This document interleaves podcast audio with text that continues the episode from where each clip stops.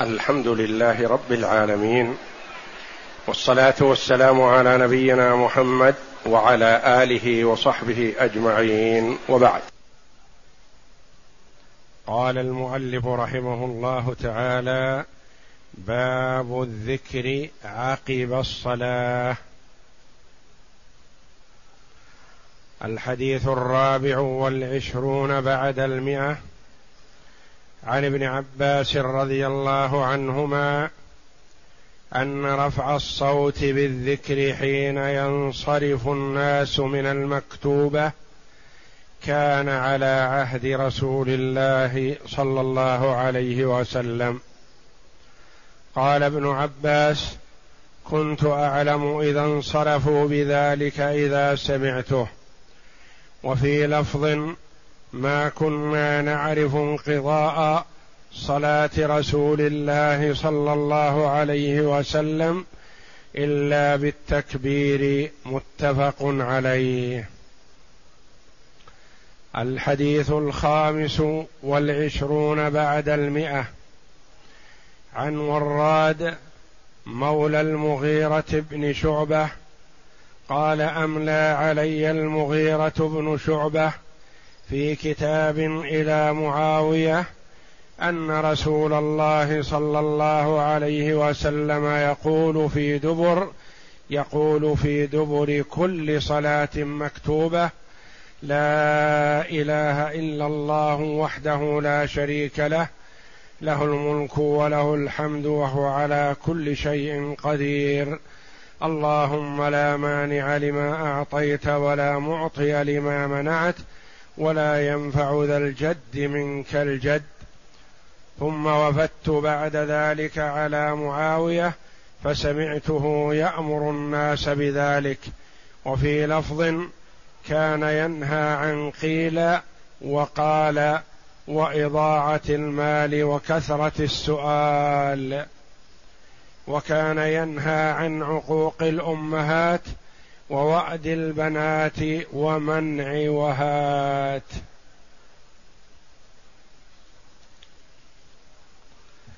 هذان الحديثان الصحيحان يبينان شيئا من الذكر الذي كان يقوله صلى الله عليه وسلم وصفاته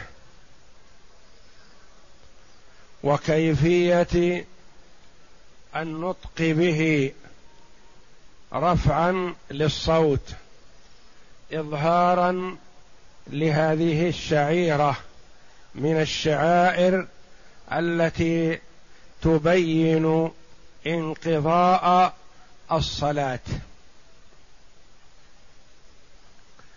فالدعاء مخ العبادة والاستغفار ديدن المسلم دائما وأبدا كانوا يحصون للنبي صلى الله عليه وسلم في المجلس الواحد يقول أستغفر الله وأتوب إليه أكثر من مائه مرة في الجلسة الواحدة. فالذكر والاستغفار يكون على لسان المسلم دائما وأبدا. ويتأكدان عند الانتهاء من عبادة.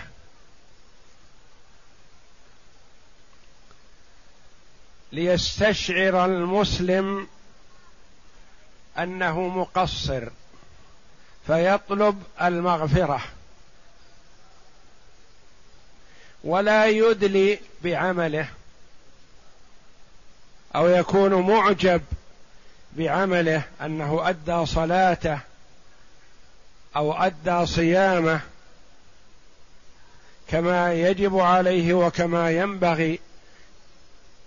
فيدخله الإعجاب فيحبط العمل والعياذ بالله. وإنما على المؤمن أن يستشعر التقصير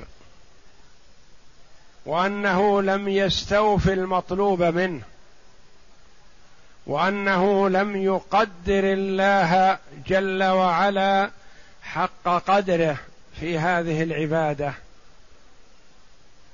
فيسأل الله جل وعلا المغفرة والرحمة عن التقصير. فالنبي صلى الله عليه وسلم ثبت عنه أنه إذا انصرف من صلاته قال أستغفر الله أستغفر الله ثلاث مرات. يستغفر ثلاث مرات. ثم يأتي بهذا الذكر. وابن عباس رضي الله عنهما يقول نعرف انقضاء صلاة رسول الله صلى الله عليه وسلم بسماع الذكر. يؤخذ منه أن سماع الذكر أنه أنه عليه الصلاة والسلام ومن معه يرفعون أصواتهم بالذكر. وكيف يعرف انقضاء الصلاة بهذا؟ ألا يصلي هو مع النبي صلى الله عليه وسلم؟ قيل الجواب يحتمل أحد أمرين. إما أنه لكونه صبي صغير لأن النبي صلى الله عليه وسلم توفي قبل أن يحتلم ابن عباس. ناهز الاحتلام حوله. وقيل إن النبي صلى الله عليه وسلم توفي وعمر بن عباس عشر. وهذه الصلوات التي يسمع قبل وفاة النبي صلى الله عليه وسلم بكم؟ الله أعلم. يحتمل أنه كان يصلي في مؤخرة الصفوف. وكان لا يسمع التسليم لبعده فيعرف انقضاء الصلاة برفع الصوت بالذكر. ويحتمل أنه ما كان يحضر صلاة الجماعة دائما وكثيرا لأنها ليست بواجبة عليه فهو شاب صفي آه، صبي صغير. وكان يكون خارج المسجد فيعرف انقضاء صلاة رسول الله صلى الله عليه وسلم بسماع التكبير. ودل على أن هذا الرفع الصوت أنه شعيرة من الشعائر التي يظهرها النبي صلى الله عليه وسلم والصحابة خلفه.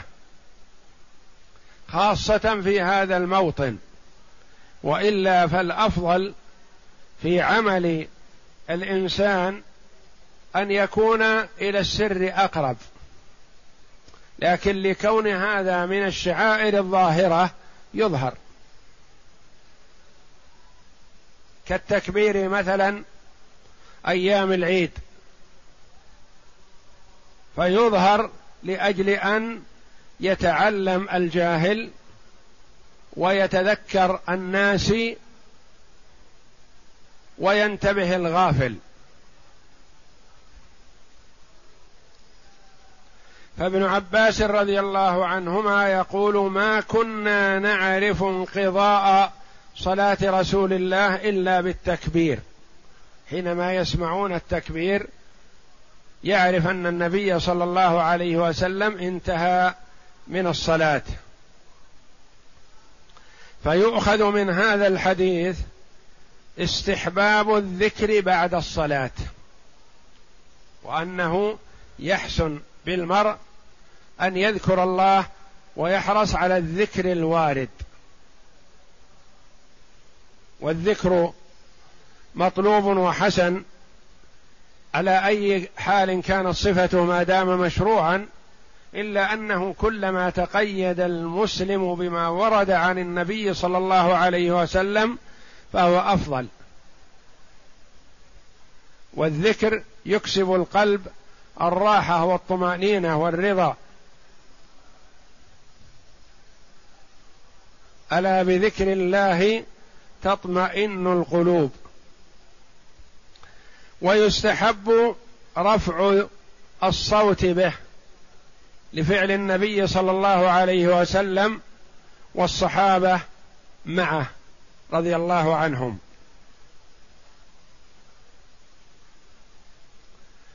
الحديث الثاني الذي هو الخامس والعشرون بعد المئة عن وراد مولى المغيرة بن شعبة. قال أملى علي المغيرة بن شعبة. في كتاب إلى معاوية. دل هذا على حرص الصحابة رضي الله عنهم على العلم. حتى وإن كان عند المرء علم فهو فهو يحرص على أن يأخذ هذا من غيره ليتأكد من حفظه. فورد أن معاوية رضي الله عنه وكان هو أمير المؤمنين. والمغيرة بن شعبة أميرا على الكوفة من قبل معاوية رضي الله عنهما. فكان معاوية يرسل إلى المغيرة يسأله عن بعض الأحاديث وأن الإنسان يطلب العلم ممن هو أكبر منه وأصغر أو مساوي فصحابي يسأل صحابي. فأجابه المغيرة رضي الله عنه بهذا الجواب. يقول وراد هذا مولى من موالي المغيرة يقول أملى علي المغيرة في كتاب لمعاوية وأنهم يحرصون على أخذ العلم حتى بالمراسلات إذا لم يتيسر اللقاء. فيكتب معاوية إلى المغيرة والمغيرة يكتب إلى معاوية. وورد في بعض الروايات أنه أحب أن يتأكد مما سمع من النبي صلى الله عليه وسلم. فكتب إليه المغيرة أن رسول الله صلى الله عليه وسلم كان يقول في دبر كل صلاة مكتوبة يعني بعد الانتهاء من صلاة الفريضة. مراد المكتوبة الفريضة. الفرائض الخمس. يقول لا إله إلا الله وحده لا شريك له. له الملك وله الحمد وهو على كل شيء قدير. اللهم لا مانع لما أعطيت ولا معطي لما منعت ولا ينفع ذا الجد منك الجد. هذا كلام جيد مختصر جامع مفيد استفيد منه الإيمان بتوحيد الربوبية وتوحيد الألوهية وتوحيد الأسماء والصفات والتضرع إلى الله جل وعلا وإظهار الاعتراف بوحدانيته سبحانه. فكان النبي صلى الله عليه وسلم يقول هذا الكلام وكان الصحابة رضي الله عنهم يأخذونه عنه. فقول لا إله إلا الله هذه كلمة التوحيد وهي التي بعث النبي صلى الله عليه وسلم من أجلها وهي التي من أجلها خلق الله الجن والإنس وهي التي خلق وجد من أجلها الجنة والنار فمن آمن بها فهو من أهل الجنة. ومن كفر بها فهو من أهل النار. لا إله إلا الله وحده لا شريك له. تأكيد لوحدانية الله جل وعلا وعدم المشاركة وأنه لا شريك له ولا مثيل له ولا ند له. خلافا لما كان يقوله كفار قريش. فكفار قريش يقولون لبيك اللهم لبيك. لبيك لا شريك لك لبيك إلا شريكا هو لك. تملكه وما ملك. لا شريك لك إلا شريكا هو لك. وفي قوله وحده لا شريك له نفي للمشاركة لله جل وعلا. ورد لما يقوله كفار قريش ونحوهم.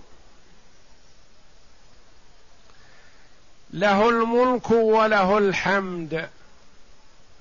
يعني هو المالك المتصرف. هو الموصوف بصفات الكمال جل وعلا. هو القادر على كل شيء. له الملك وله الحمد. له الملك اعترافا بتوحيد الربوبية. وله الحمد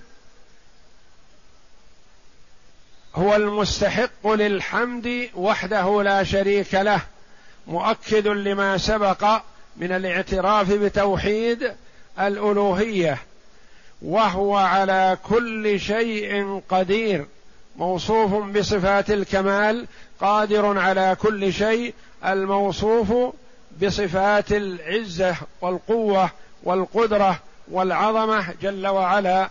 وفيها الإيمان بتوحيد الأسماء والصفات. فهذه الجملة العظيمة اشتملت على أنواع التوحيد الثلاثة. ثم قال اللهم تقدم لنا قول اللهم أنها تقابل يا الله. اللهم لا مانع لما أعطيت. يعني إذا أعطيت احدا فلا يستطيع أحد مهما كان أن يمنعه. ولا معطي لما منعت. إذا منعت شيئا لا أحد يستطيع أن يعطيه. فهو جل وعلا المتصرف في الكون كيفما شاء وكيفما أراد يعطي ويمنع. وحده لا شريك له. اللهم لا مانع لما أعطيت ولا معطي لما منعت وفيها تأكيد لتوحيد الربوبية. ولا ينفع ذا الجد منك الجد. ولا ينفع ذا ذا بمعنى صاحب. والجد الحظ والغنى. منك هنا جاءت كما قال أهل اللغة بمعنى عنك. ولا ينفع ذا الجد عندك. لا ينفع ذا الجد عندك.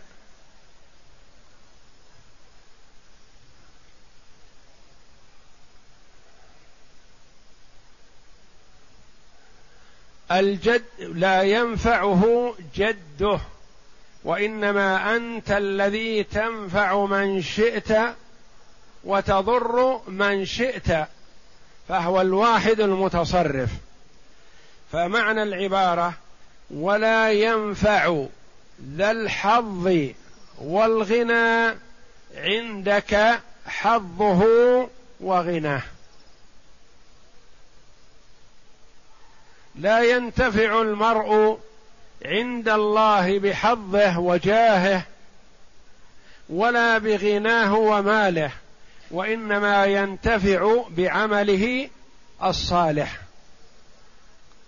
ولا ينفع ذا الجد الجد الحظ والغنى. قال بعض شراح الحديث يجوز فيه الكسر وهو بعيد لأنه إذا كسر صار بمعنى الجد والاجتهاد. والجد والاجتهاد في طاعة الله ينفع عند الله جل وعلا لأن الله جل وعلا أمر بالجد والاجتهاد في طاعته. السابقون السابقون أولئك المقربون في جنات النعيم. يقولون لا لا نقصد هذا وإنما إذا قرئ بكسر الجيم صار المراد ولا ينفع ذي الجد ذا الجد ذا الجد الاجتهاد في عمل الدنيا فيما ينفع في الدنيا. دون ما أريد به الآخرة فإنه ينفع عند الله. ولا ينفع ذا الجد عندك جده يعني حظه وغناه لا ينتفع به عندك. وإنما ينتفع بعمله الصالح. كما ورد في الحديث يؤتى بالرجل السمين الكبير يوم القيامة فلا يزن عند الله جناح بعوضة. لأن أمور الدنيا تضمحل في الدار الآخرة لا قيمة لها إلا ما أريد به وجه الله أو كان معونة على طاعة الله جل وعلا. وأما ما كان من شؤون الدنيا فلا قيمة له عند الله جل وعلا.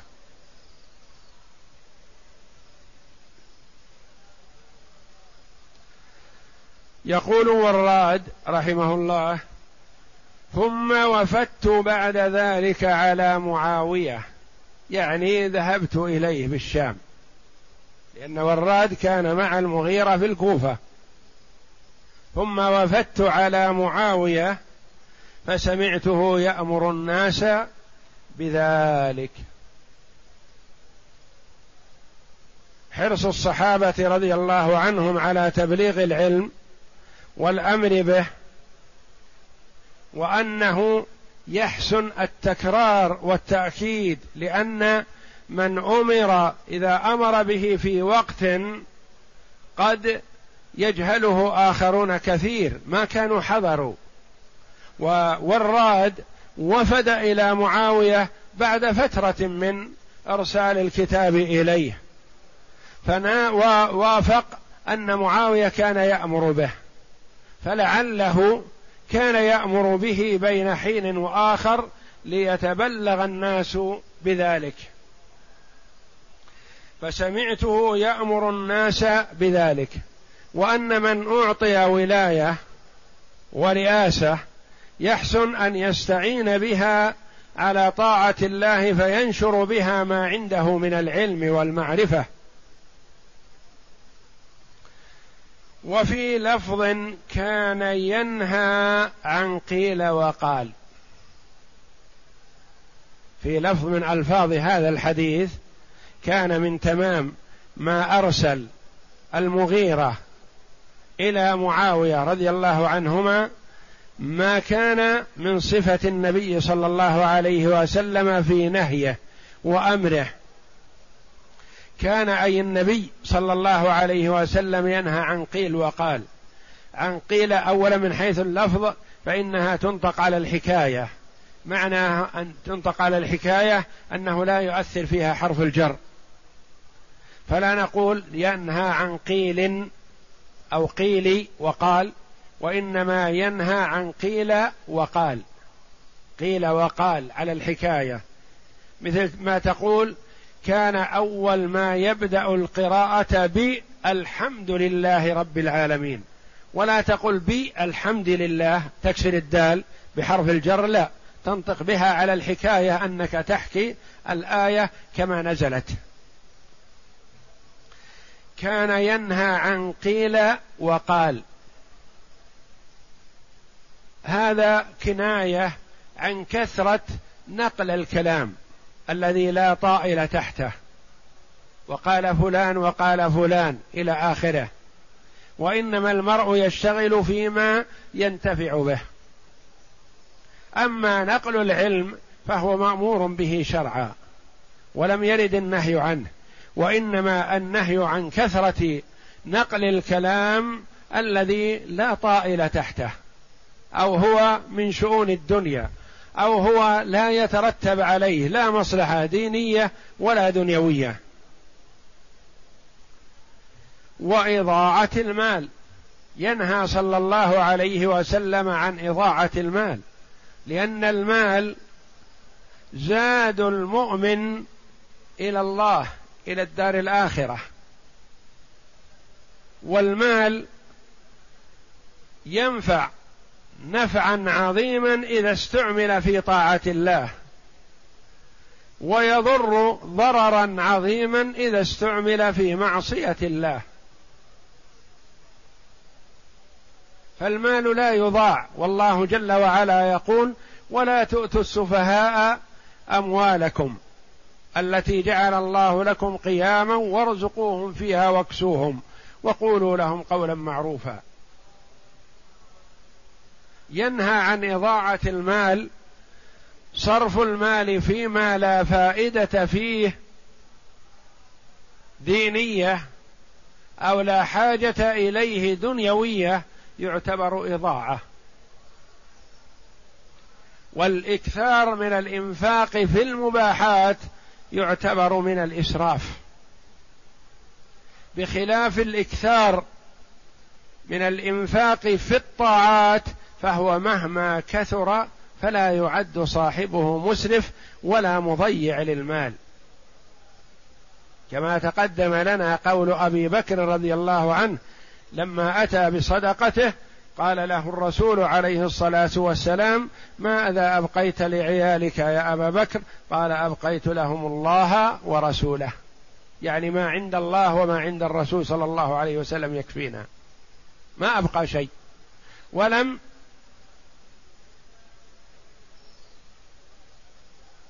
يمنعه النبي صلى الله عليه وسلم من ذلك أو لم يرد عليه شيئا من المال وهو بين يدي الرسول عليه الصلاة والسلام. وعمر أعطى نصف ما يملك رضي الله عنه. فالعطاء والبذل في طاعة الله لا إسراف فيه. بخلاف المباحات فالزيادة في المباح يعتبر إسراف. والبذل في المحرمات وإن كان يسيرا فيعتبر إسراف ومحرم. أنه سيسأل عنه العبد يوم القيامة. لن تزول قدم عبد يوم القيامة حتى يسأل عن أربع. ومن ذلك عن ماله من أين اكتسبه وفيما أنفقه. اكتسبه من حلال أو من حرام وفيما أنفقه. على ماذا صرفه؟ على الحلال أو على الحرام؟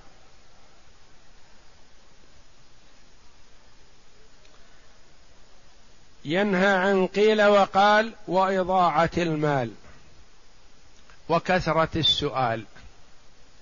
كثرة السؤال الأسئلة التي لا طائل تحتها أو لم تحصل بعد. لأن المرأة قد يبتلى يسأل عن شيء ما لم يقع فيبتلى بأن يقع في بيته وفي حاله كالرجل الذي جاء إلى النبي صلى الله عليه وسلم فقال يا رسول الله لو أن أحدنا وجد مع امرأته رجلا ماذا يفعل؟ فكره النبي صلى الله عليه وسلم هذا السؤال. فإذا به بعد يوم أو يومين يأتي إلى النبي صلى الله عليه وسلم فيقول يا رسول الله ما سألتك عنه وقع.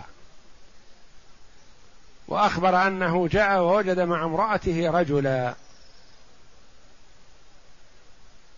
فلذا كان النبي صلى الله عليه وسلم ينهى عن كثرة السؤال حتى في المسائل العلمية العويصة التي لم تقع ما ينبغي أن يسأل عنها. وكذا السؤال في عن المال والأمور الدنيوية. ما ينبغي للإنسان أن يسأل. يكتفي ويقنع بما أعطاه الله جل وعلا. إن أعطي شيئا بدون سؤال أخذه وإلا فلا يسأل. فالرجل الذي سأل النبي صلى الله عليه وسلم فأعطاه مئة من الإبل ثم سأل فأعطاه مئة ثم سأله فأعطاه مئة ثلاثمائة من الإبل ولم يشبع. فبين له النبي صلى الله عليه وسلم حال السائل فأقسم للنبي صلى الله عليه وسلم وصدق رضي الله عنه في قسمه بأنه لن يسأل شيء أحدا بعد النبي صلى الله عليه وسلم. وقد كان أبو بكر يرسل إليه عطاءه فيرده وعمر يرسل له عطاءه فيرده يقول إني عاهدت النبي ألا أقبل من أحد شيئا. وكان يسقط عصاه وهو على الراحلة فينزل ويأخذه ولا يقول لمن يمشي بجواره ناولني العصا. ملازمة على ما قاله للنبي صلى الله عليه وسلم. فلا ينبغي للإنسان أن يسأل إلا من حاجة ملحة. فإذا كان هناك حاجة ملحة فالنبي صلى الله عليه وسلم أعطى السائل وأقره على سؤاله. ولما جاءه الرجلان اللذان يسألان من الصدقة وهما قويان نشيطان. قال لهما النبي صلى الله عليه وسلم إن شئتما أعطيتكما ولا حظ فيها لغني ولا لقوي مكتسب. يعني بناء على سؤالكم إن شئتم أعطيتكم. لكن اعلموا أنه لا حظ فيها لا بركة ولا خير فيها لواحد من اثنين. لغني من عنده غنى. وقوي مكتسب لو ما هو غني ما دام أنه قادر على العمل. لكن إذا كان غير قادر على العمل فله أن يأخذ.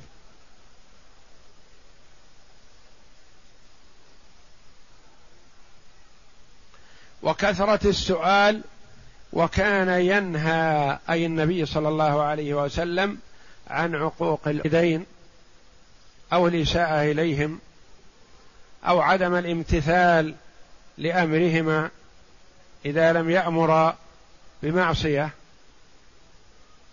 ولم يأمر بما يشق على الولد فإذا امتنع الولد عما أمراه به فذلك عقوق.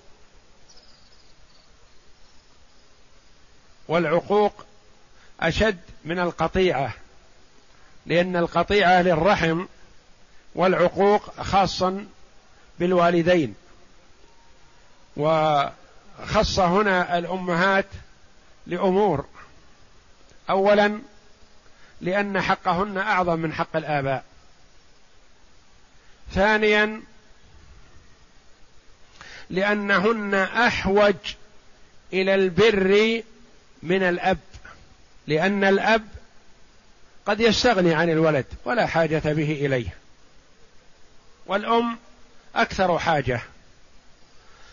الثالث أن الأمهات أضعف من الآباء لأن الأب إذا كان له حاجة بولده ربما أخذه بالمعروف أو بالقوة.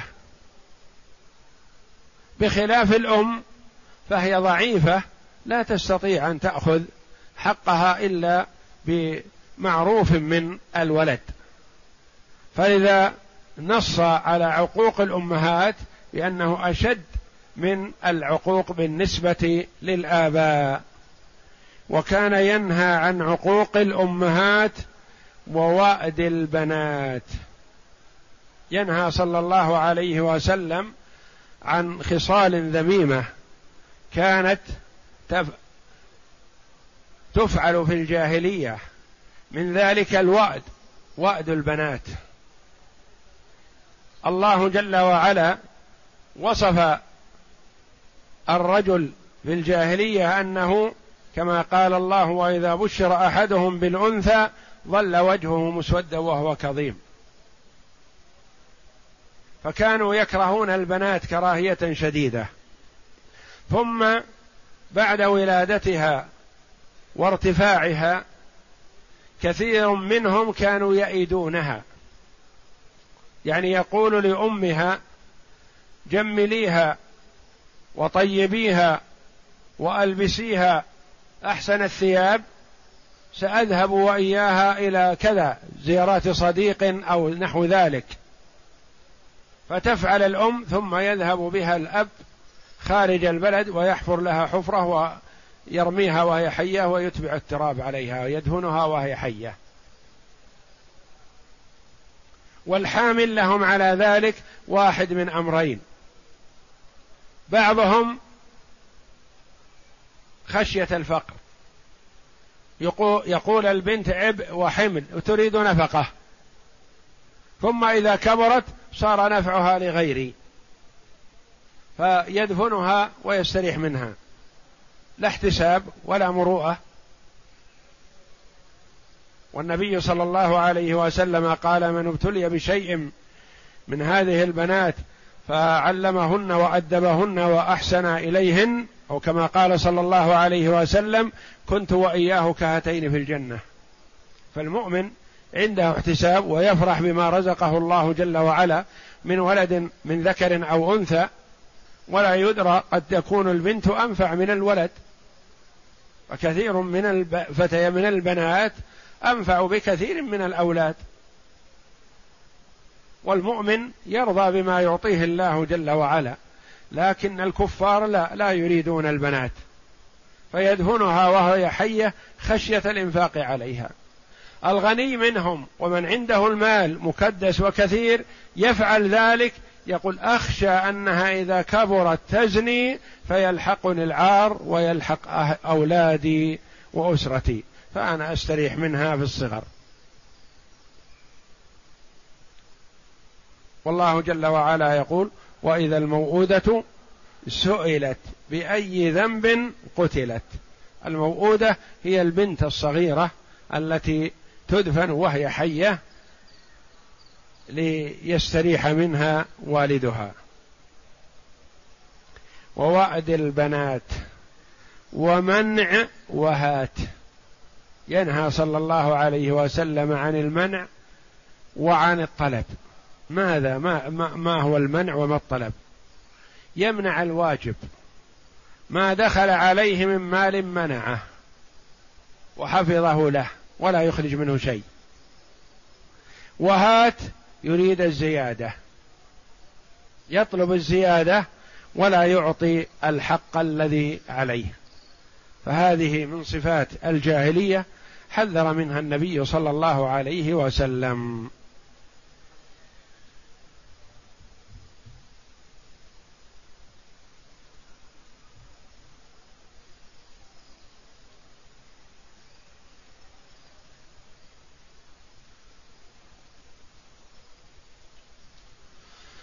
فهذا الحديث يؤخذ منه استحباب هذا الدعاء عقب الصلوات المكتوبة.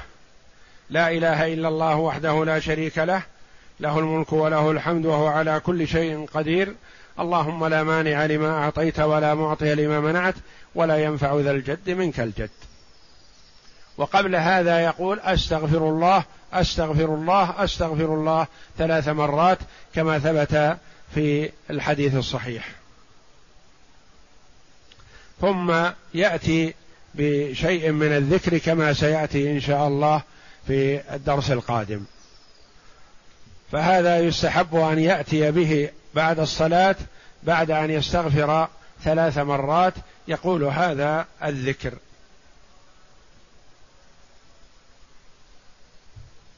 وهذا الذكر عظيم. كما يقول المؤلف اشتمل هذا الدعاء على توحيد الله. ونفي الشريك معه وإثبات الملك المطلق والحمد الكامل والقدرة التامة له سبحانه وتعالى كما أن فيه توحده بالتصرف والقهر وأنه على كل شيء وأن كل شيء بيده فقد جمع توحيد الألوهية وتوحيد الربوبية وتوحيد الأسماء والصفات.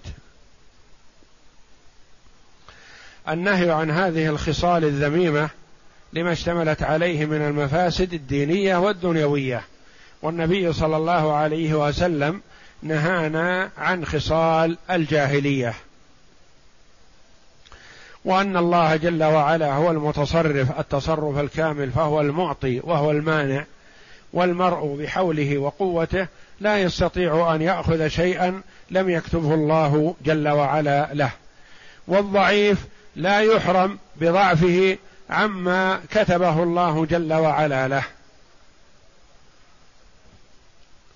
مسارعة الصحابة رضي الله عنهم إلى تنفيذ سنة رسول الله صلى الله عليه وسلم فإن معاوية رضي الله عنه لما بلغه هذا الدعاء أمر الناس بالعمل به. أخذ من هذا العلماء رحمهم الله العمل بالخط. إذا كان معروفا أن هذا خط فلان. لأن المغيرة بن شعبة رضي الله عنه كتب إلى معاوية بكتابة وأخذها معاوية وقبلها وبلغ الناس بما فيها. يقول وهي مسألة اتفاقية في جميع الأغراض وأن الله لم يأمر بالعمل بها إلا ليعمل بها. والله جل وعلا يقول واشهدوا إذا تبايعتم ولا يضار كاتب ولا شهيد. يا أيها الذين آمنوا إذا تداينتم بدين إلى أجل مسمى فاكتبوه. فالكتابة مأمور بها شرعا وكذلك قوله صلى الله عليه وسلم ما حق امرئ مسلم له شيء يوصي به يبيت ليلتين إلا ووصيته مكتوبة عنده. فيستحب الكتابة للشيء الذي يحرص عليه المرء حتى لا يضيع ولا ينسى. قبول خبر الواحد في المسائل العلمية لأن معاوية رضي الله عنه قبل خبر المغيرة بن شعبة وكلاهما صحابي وكلهم ثقات رضي الله عنهم وأرضاهم. النهي عن خصال الجاهلية وعن إفساد المال وعن الصفات الذميمة وكثرة الكلام الذي لا طائل تحته والسؤال بالتزود من المال في غير حاجة الإنسان الماسة أو السؤال لمسائل علمية لم تقع ولا يتوقع وقوعها فلا ينبغي التعمق فإذا وقعت المسائل حينئذ يحتاج إلى أن يجتهد فيها إذا لم يكن فيها نص عن المعصوم صلى الله عليه وسلم. والله أعلم وصلى الله وسلم وبارك على عبد ورسول نبينا محمد وعلى آله وصحبه أجمعين.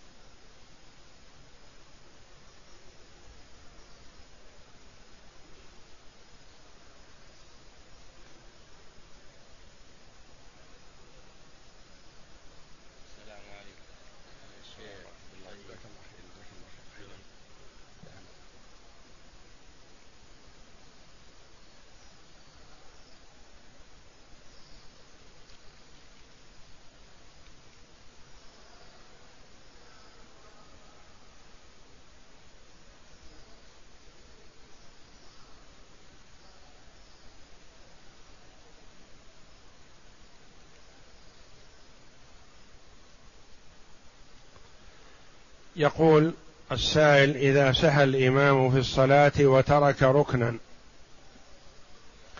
كالسجود مثلا هل يعيد الصلاة أم يأتي بركعة؟ إذا ذكر أو ذكر قريبا من انتهاء الصلاة أو قبل أن يسلم فإنه يأتي بركعة. إذا لم يمكنه أن يأتي بهذا الركن الذي تركه.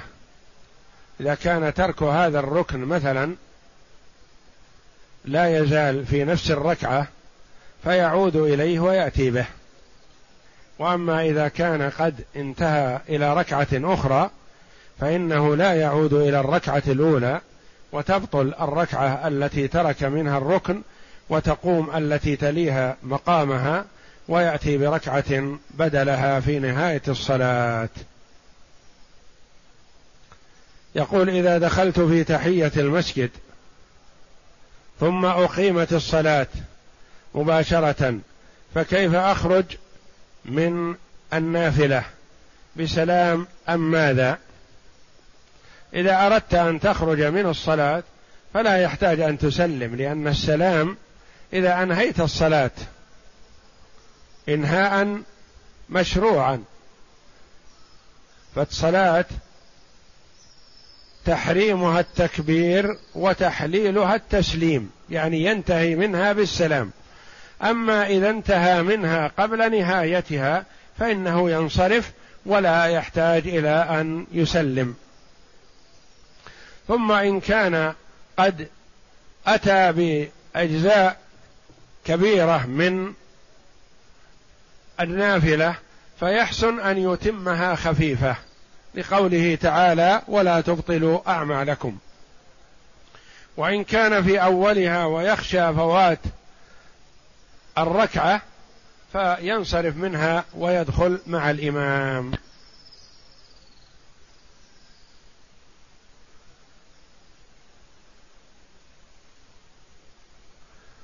يقول ما هو وقت صلاة الضحى؟ وقت صلاة الضحى موسع. من بعد طلوع الشمس وارتفاعها قدر رمح إلى أن تقف الشمس في وسط السماء. يعني قبيل الزوال بقليل. يعني بعد طلوع الشمس تقريبا بربع ساعة. إلى قبل وقت صلاة الظهر بلحظات. بوقت يسير. كل هذا وقت لصلاة الضحى. وهل يختلف صلاة الضحى عن صلاة الأشراق؟ لا كلاهما اسمان لمسمى واحد.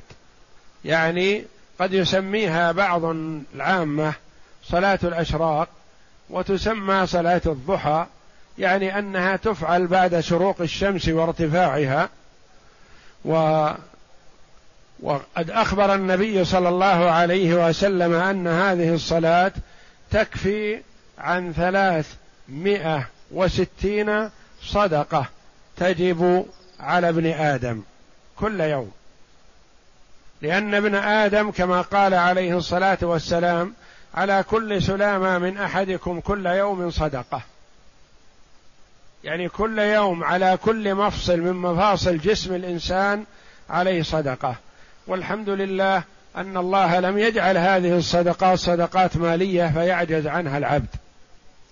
وفي الإنسان ثلاثمائة وستون مفصلا فعليه ثلاثمائة وستون صدقة. وأخبر أن هذه الصدقات كل تسبيحة صدقة وكل تحميدة صدقة وكل تكبيرة صدقة. وأمر بالمعروف صدقة ونهي عن المنكر صدقة وإماطة الأذى عن الطريق صدقة. وكل ما يعمله المرء من الطاعات فهو صدقة. قال ويكفي عن ذلك يعني عن ثلاثمائة وستين صدقة ركعتان يركعهما من الضحى.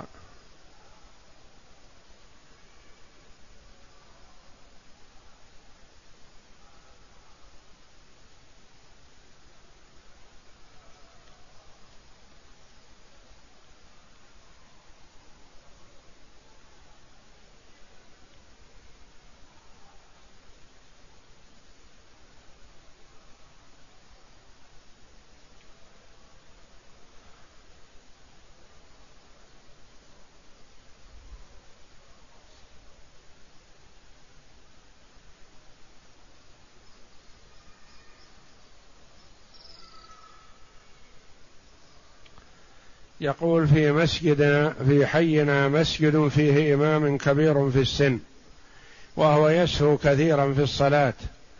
فمثلا في صلاة العصر يترك آخر ركعة وينبه من المصلين وبعد ذلك يأتي بسجدة السهو في آخر الصلاة ويتكرر هذا الحال كثيرا. وأيضا يقرأ سورة فيها سجدة ولا يسجد. ويذكر من سهو إمامه. يحسن مثل هذا أن يكون مأموما. لأنه لا ينبغي أن يقدم الإمامة من هو كثير السهو وكثير الغفلة. فيحسن أن يقنع مثل هذا ويتنحى عن الإمامة. وإذا كان هذا تابع للأوقاف فتبلغ الأوقاف عن حاله ليعفوه عن إمامته في الصلاة ليتولاها من هو أحسن منه. فيؤم القوم أقرأهم لكتاب الله. والنبي صلى الله عليه وسلم اختار للصحابة إماما أفضلهم. أبو بكر رضي الله عنه وأرضاه. واستدل الصحابة رضي الله عنهم باختيار النبي صلى الله عليه وسلم له في, الصح... في الإمامة بأنه أكبرهم وأنه أفضلهم. أكبرهم قدرا لا أكبرهم سنا. فينبغي أن يتقدم في الإمامة أفضل القوم. يقنع في هذا ليتنحى فإن لم يتنحى فيبلغ مرجعه في حاله لأجل أن يعفى من ذلك ويعين من هو أهل للإمامة.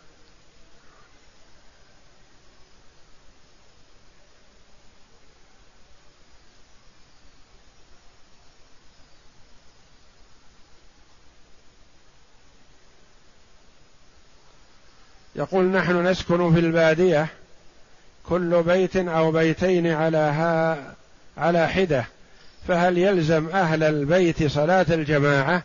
نعم يا أخي تلزم صلاة الجماعة إذا وجد بيت أو أكثر أو كان في البيت اثنان فأكثر وإذا لم يكن عند الرجل رجال فليؤم أهل بيته ولو من النساء ولا يترك صلاة الجماعة.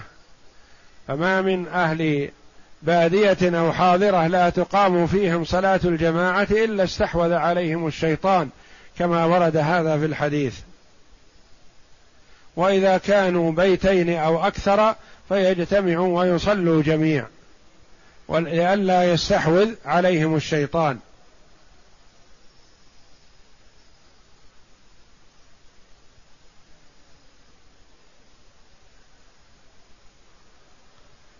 ما حكم الذي يتوضأ وأثناء وضوئه خرج منه ريح بدون قصد؟ هل يتم وضوءه أم يعيد؟ هذا لا يخلو. إن كان هذا الخروج ليس مستمرا معه فيجب عليه أن يعيد الوضوء يستأنف يبدأ من أوله. وأما إذا كان هذا الخروج مستمر معه يخرج معه بدون تحكم ولا يستطيع أن يمنعه. فهذا لا يضره. يتوضأ وينوي بوضوءه استباحة الصلاة ولو خرج منه ريح أثناء الوضوء أو بعد الوضوء قبل أن يصلي. لا حرج عليه. هذا مثل من هو مصاب بسلس البول أو المرأة إذا كانت مصابة الاستحاضة يأتيها الدم في أوقات غير أوقات الحيض فهذه تسمى استحاضة ولا تمنع من الصلاة ولا من الصيام ولا من الطواف وإنما يتخذ المرء إذا كان مصاب بسلس البول أو المرأة مصابة بالاستحاضة شيء يمنع النزول أثناء تأدية العبادة ويتوضأ لكل صلاة وينوي بوضوءه استباحة الصلاة ويؤديها ولو خرج منه ريح أو بول أو دم.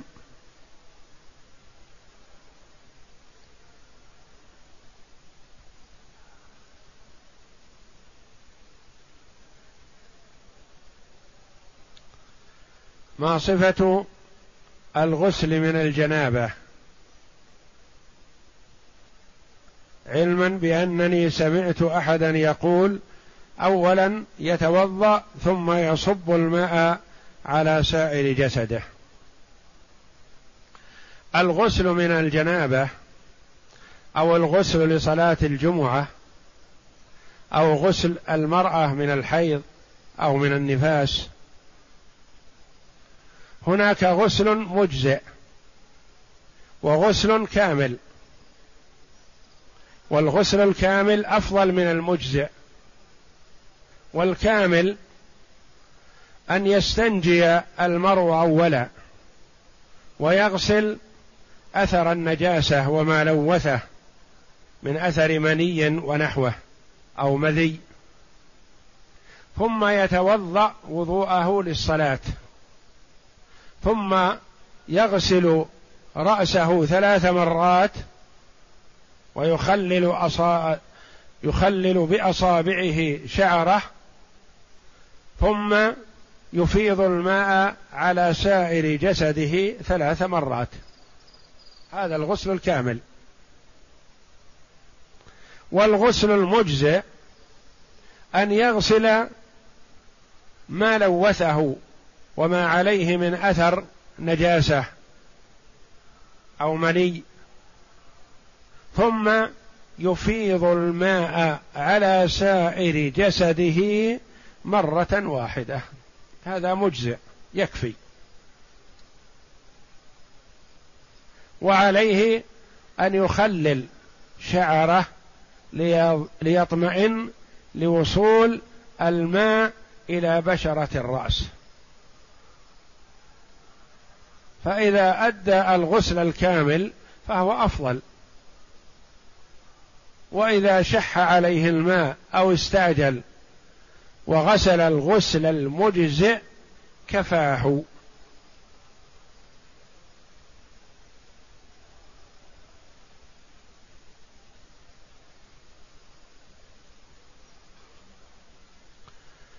ما حكم من اقتصر على قراءة الفاتحة فقط دون ما تيسر من القرآن في صلاة السنة؟ مثل تحية المسجد وبعد الفريضة. الواجب قراءة الفاتحة. وما زاد عنها فهو سنة. فإذا أتى به فحسن. وإذا اقتصر على قراءة الفاتحة كفى. فصلاته صحيحة حتى في الفريضة. لو اقتصر على قراءة الفاتحة فقط صحت صلاته.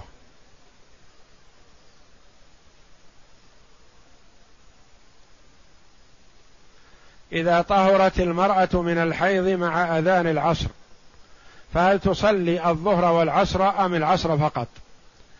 إذا طهرت المرأة من الحيض مع العصر أو بعد العصر أو قبيل المغرب ولو بقليل اغتسلت وصلت الظهر والعصر ولو بعد غروب الشمس لأن ما دام طهرت قبل غروب الشمس لزمها صلاة الظهر والعصر.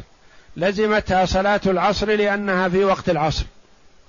ولزمتها صلاة الظهر لأنها تجمع مع العصر. وإذا طهرت قبيل طلوع الفجر لزمها صلاة المغرب وصلاة العشاء. وإذا طهرت قبل طلوع الشمس لزمتها صلاة الفجر. وإذا طهرت بعد طلوع الشمس إلى الظهر فلا يلزمها شيء من الصلوات الماضية.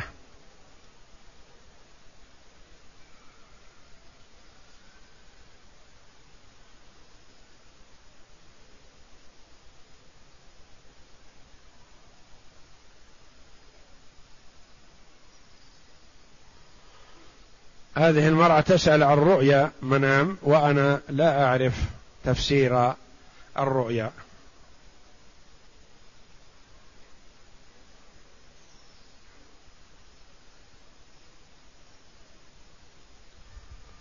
إذا كان الصبي له عشر سنوات ونام عن صلاة الصبح فهل يلزمني أن أوقظه؟